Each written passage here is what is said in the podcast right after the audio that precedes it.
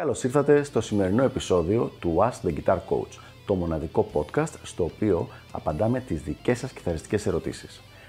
Αν ενδιαφέρεστε να εξελίξετε το παίξιμό σας στο maximum βαθμό, στείλτε μου ένα email στο email ioannis.ioannis.org για να σας ενημερώσω για τα πακέτα εκμάθησης κιθάρας του Elite Guitar Coaching.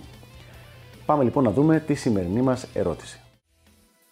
Μαθαίνω κιθάρα μέσω ίντερνετ και τα δάχτυλα στο αριστερό μου χέρι στραβώνουν πολύ σε σύγκριση με βίντεο που έχω δει. Ποια είναι η σωστή τεχνική για τη θέση των δαχτύλων στην ταστιέρα; Μία πολύ χρήσιμη λοιπόν ερώτηση από ένα φίλο της εκπομπής, ο οποίος προσπαθεί να μάθει μόνος του, είναι αυτοδίδακτος δηλαδή, μαθαίνει βλέποντας βιντεάκια στο ίντερνετ και έχει καταλάβει ότι κάτι δεν κάνει σωστά και ρωτάει ποια είναι η σωστή τοποθέτηση των δακτύλων του αριστερού χεριού, του fretting hand δηλαδή. Τα, οι αρχές οι οποίες θα δώσουμε σήμερα ισχύουν και για δεξιόχειρες και για αριστερόχειρες, το μόνο που αλλάζει είναι το αριστερό χέρι στον δεξιόχειρα είναι το δεξί στον αριστερόχειρα. Για πάμε να δούμε λίγο. Το πρώτο πράγμα το οποίο πρέπει να προσέξεις είναι ότι στη συντριπτική πλειοψηφία του παίξήματος ή τουλάχιστον της μελέτης, σχεδόν το 100% της μελέτης, θα γίνεται με μία θέση του χεριού όπου ο αντίχειρας είναι πίσω από την κιθάρα. Πρακτικά δηλαδή, όχι απλά δεν είναι πάνω, ούτε καν τον βλέπεις ή αν βλέπεις, βλέπεις μόνο την κορυφή του λίγο εδώ πέρα. Ο αντίχειρας πρέπει να είναι σε κάθε τη θέση, έτσι ώστε αν ακουμπάς, χαϊδεύεις την κιθάρα, να πηγαίνει από πάνω προς τα κάτω από την έκτη μέχρι την πρώτη χορδή. Οπότε λοιπόν θέλουμε αυτή τη θέση. Αυτό είναι το πιο σημαντικό κομμάτι για να έχεις μια καλή θέση στο αριστερό χέρι, η θέση του αντίχειρα. Αν τον αντίχειρα για οποιοδήποτε λόγο, είτε τον βάλεις εδώ, είτε τον κρεμάσεις από εδώ επειδή έτσι είχες μάθει στην αρχή, είτε γυρίσεις το χέρι εδώ με τον αντίχειρα να εξέχει, ακόμα και αν δεν τον έχεις κρεμάσει, δεν θα βγάλεις άκρη. Ο αντίχειρας πρέπει να είναι πίσω. Αυτό λοιπόν είναι το πρώτο κομμάτι του puzzle. Πάμε στο επόμενο. Το επόμενο είναι το να κρατήσουμε το χέρι μας ίσιο. Τι εννοώ ίσιο; Πάρα πολλές φορές έχουμε κιθαρίστες οι οποίοι έχουν τον αντίχειρα πίσω, αλλά έχουν το χέρι γυρισμένο εδώ. Δηλαδή το έχουν σε, στις 30 μοίρες ή κάπως έτσι. Αυτό το πράγμα δεν βοηθάει για διάφορους λόγους. Ένας από αυτούς τους λόγους είναι ότι δίνει διαφορετική απόσταση στο να διανύσει το πρώτο δάχτυλο με το τέταρτο. Δηλαδή το γεγονός ότι το έχεις γυρίσει έτσι, το πρώτο δάχτυλο μπορεί να κάνει πολύ μικρή κίνηση, το τέταρτο πρέπει να κάνει σαφώς μεγαλύτερη για να παίξει. Κάτι το οποίο χειροτερεύει αρκετά τα mechanics, ας πούμε, του παίξήματό σου. Οπότε τι θέλουμε, θέλουμε το χέρι να είναι ίσιο, δηλαδή να, να είναι στην, σε σχέση με το λαιμό να πηγαίνουν τα δάχτυλα όσο πιο παράλληλα στα τάστα γίνεται. Προσοχή γιατί έχουμε δει πολλές φορές ανθρώπους που παίρνουν αυτή την οδηγία να το παρακάνουν, δηλαδή να προσπαθούν να το γυρίσουν έτσι το χέρι και να γίνεται μια πολύ άβολη και μηχανικά καθόλου, βολική, καθόλου καλή θέση. Όσο μπορείς να τραυματιστείς με, αυτό το, με αυτή τη θέση, μπορείς και με αυτή, γι' αυτό το θέλουμε ίσια. Και πάμε τώρα στο τρίτο πραγματάκι που πρέπει να έχετε στο μυαλό σας όσο αφορά τη θέση του αριστερού χεριού. Είπαμε ότι θέλουμε τον αντίχειρα πίσω, είπαμε ότι θέλουμε το χέρι ίσια και το επόμενο είναι ότι πρέπει και τα δάχτυλα τα μεμονωμένα να είναι και ίσα και να μην απομακρύνονται πολύ την ώρα του παίξήματος. Δηλαδή, θα κάνω ένα παράδειγμα.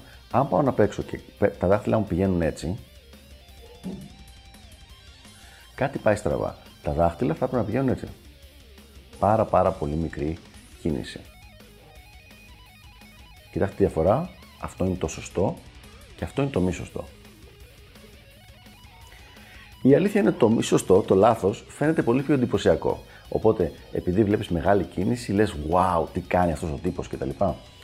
Αλλά δυστυχώς και είναι πολύ πιο εύκολο να τραυματιστείς άμα παίζεις έτσι και τρώει πολύ ταχύτητα από την ταχύτητά σου αυτό το πράγμα. Πάρα πολύ λογικό γιατί έχεις να διανύσεις πολύ μεγαλύτερη απόσταση. Δηλαδή, όταν έχεις να διανύσεις ένα εκατοστό, σε αντίθεση με το να διανύσεις 4 εκατοστά με τα δάχτυλα, ε, φυσικά, αν διανύσεις ένα εκατοστό, μπορείς να το κάνεις πολύ πολύ πιο γρήγορα. Πάμε να δούμε τώρα με ποιο τρόπο βρίσκουμε την καλή θέση σε όλα αυτά τα πράγματα που είπα. Και ο τρόπος που έχω βρει εγώ είναι ο εξής. Ξεκινάμε με το πρώτο δάχτυλο στην πέμπτη χορδή, το δεύτερο στο πέμπτο τάστο, ε, το δεύτερο πάλι στην έκτη χορδή στο, πέμπτο, στο έκτο τάστο, το τρίτο δάχτυλο στην έκτη χορδή στο έβδομο τάστο και το τέταρτο δάχτυλο στην έκτη χορδή στο 8ο τάστο, έτσι. Άρα όλα τα δάχτυλα είναι στην έκτη χορδή και έχουν από ένα τάστο το καθένα σε γειτονικά τάστα. Και κάνω αυτή την κίνηση σαν να χαϊδεύω την κιθάρα ακολουθώντας τη φορά των τάστων. Δηλαδή δεν πηγαίνω έτσι, ούτε έτσι, μένω μέσα το κάθε δάχτυλο στο τάστο στο οποίο βρίσκομαι. Και κάπου γύρω στην τρίτη χορδή σταματάω. Να το. Και αυτή εδώ είναι η ιδανική θέση παίξήματος του οργάνου ε, για τη μελέτη σας για όση ώρα θέλετε. Δηλαδή δεν είναι, είναι θέση η οποία δεν σε κουράζει. Το μόνο πράγμα που θέλει προσοχή εδώ, θα το πω πάρα, πάρα πολύ γρήγορα παρόλο που ξεφεύγουμε λίγο από, την, ε, από το θέμα, είναι η θέση του, του καρπού. Δηλαδή προσοχή να μην έχουμε ρίξει τον καρπό έτσι και να μην κάνει κάποια μεγάλη κούρμπα εδώ, να είναι εδώ ο καρπός. Θα, θα δείτε πάλι τη θέση, κάνω εδώ, κατεβάζω όλο το χέρι, αυτή είναι η θέση μου, δεν θα κουνήσω καθόλου τον καρπό μου, τον φέρνω πάνω στην ίδια θέση, είναι μια πολύ ελαφριά, πολύ ελαφριά κλίση εδώ. Δεν είναι δηλαδή έτσι. Προσοχή, ποτέ δεν παίζουμε με τέτοια κλίση.